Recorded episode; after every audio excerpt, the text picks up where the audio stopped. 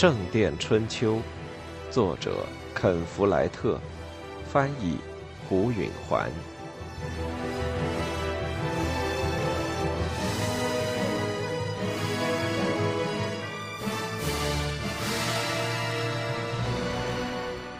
沃尔伦主教带着一小队随从骑马驶进了夏陵。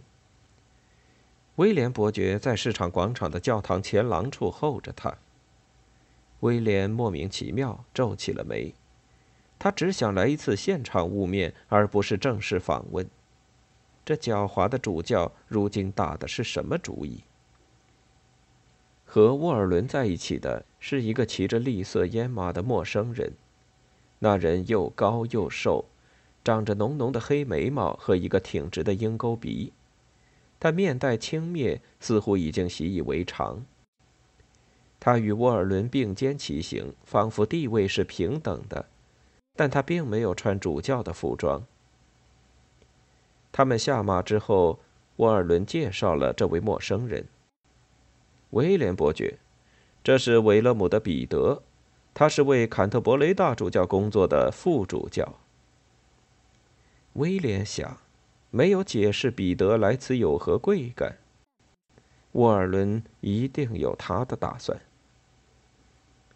那位副主教鞠了一躬，说：“主教大人已经对我讲了阁下对圣母教堂的慷慨支持，威廉老爷。”不等威廉回答，沃尔伦就指着教区教堂说：“这座教堂将要拆掉，为新教堂腾地方。副主教，你们任命了建筑匠师没有？”彼得问。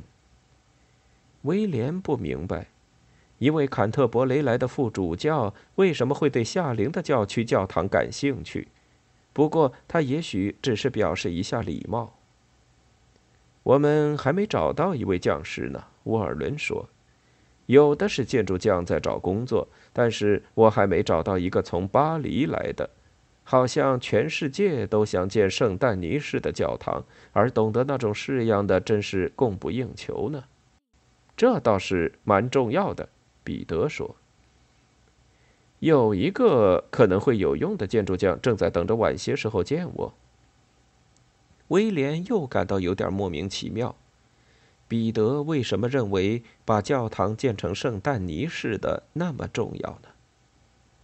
沃尔伦说：“新教堂要大得多。”“那当然了，要伸进这里的广场很大一块地方呢。”威廉不喜欢沃尔伦那种喧宾夺主的作风，这时他插嘴说：“我不能让教堂侵占市场广场的地盘。”沃尔伦面带愠怒，似乎威廉在多嘴多舌。“怎么不能？”他说，“逢市场开放的日子，广场上的每一英寸地盘都能赚钱。”沃尔伦那副表情像是他没资格争辩，但彼得却笑容满面地说：“我们不该堵塞银泉吗？”“啊，这就对了。”威廉说，他要为这座教堂掏钱。所幸第四个荒年对他的收入影响不大，小农们交了15地租，其中的大多数都给了威廉该交的一袋粮食和一对鹅，尽管他们自己只靠巷子汤糊口。更重要的是，那一袋粮食相当于5年前10倍的价钱。这笔增加的收入要比欠租的佃户和饿死的农奴的补偿多。他仍有财源来为新建筑生钱。他们绕到教堂的背后，这里是租金收入最少的一片住房区。威廉说：“我们可以往这边扩建，把这些房子推倒。”但大多数住户都是教士。沃尔伦反对说：“我们给他们另找地方住。”沃尔伦很不满意，但对这话题没有再说什么。在教堂的北侧，一个30来岁的宽肩膀汉子向他们鞠躬致意。威廉从他的服饰上看出来，他是个工匠。主教最亲密的同事鲍德温副主教说：“这就是我对您讲起的那个人，我的主教大人。他是王桥的阿尔弗雷德。”头一眼看去，那人并不怎么吸引人。他是个牛一样的人，高大、健康、呆头呆脑。但是再仔细些端详，他的面孔上有一种狡猾的神色，倒像是狐狸或交犬了。鲍德温副主教说：“阿尔弗雷德是建筑匠汤姆的儿子，汤姆是王桥的第一位匠师。阿尔弗雷德本人也当过一段时间，后来那职位被他的继弟篡夺了。”建筑匠汤姆的儿子，就是这人娶了阿莲娜。威廉恍然大悟了，但他从来没有和她圆房。威廉以关切的兴趣看着他，他绝猜不出这条汉子居然不能人事。他看起来很健康，很正常，不过阿莲娜对男人会有一种奇怪的作用。彼得副主教说：“你在巴黎工作过吗？学会了圣但尼的式样？”“没有，但我们要按新式样盖教堂哦。目前我正在王桥干活，我兄弟在那儿当匠师，他从巴黎带回了新式样，我跟他学的。”威廉想不出，沃尔伦主教怎么能唆使阿尔弗雷德而没有引起任何怀疑。随后，他想起了王桥的副院长助理雷米吉乌斯是沃尔伦手中的工具。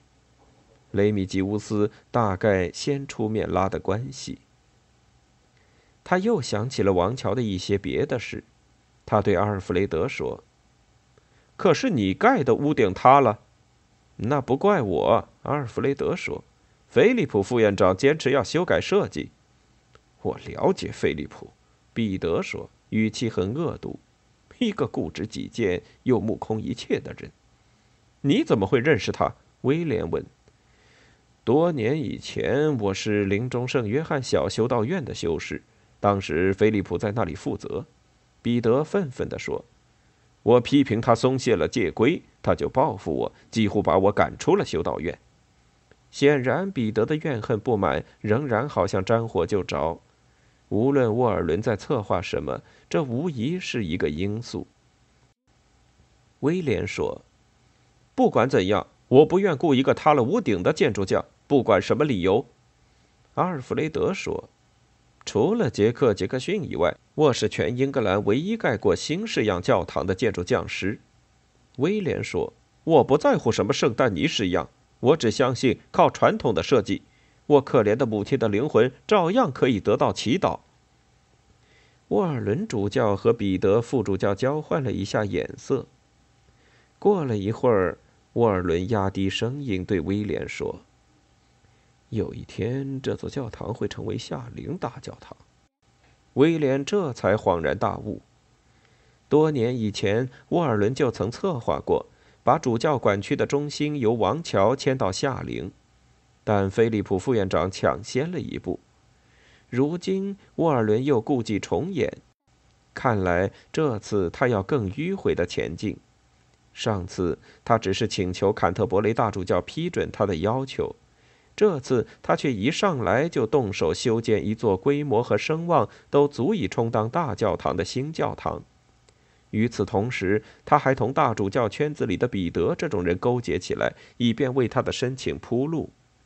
这个如意算盘打得倒不错，不过威廉只想建一个纪念他母亲的教堂，在他经受永恒之火的道路上，灵魂能够得到宽慰。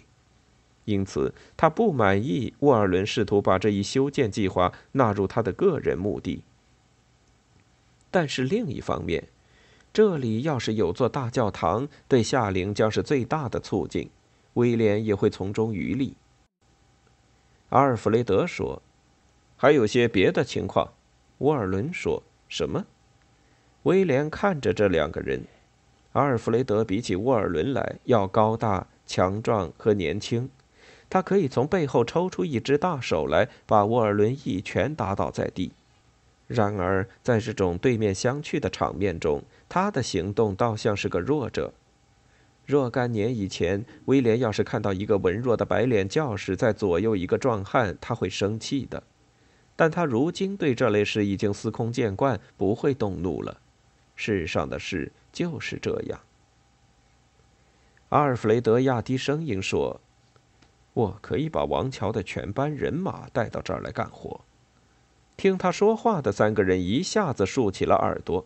你再说一遍，沃尔伦说：“要是你们雇我为建筑匠师，我就把王桥的全体工匠都带来。”沃尔伦警觉地说：“我们怎么知道你说的是真话？”“我不要你们相信我。”阿尔弗雷德说，“你们可以把这件工作有条件地交给我。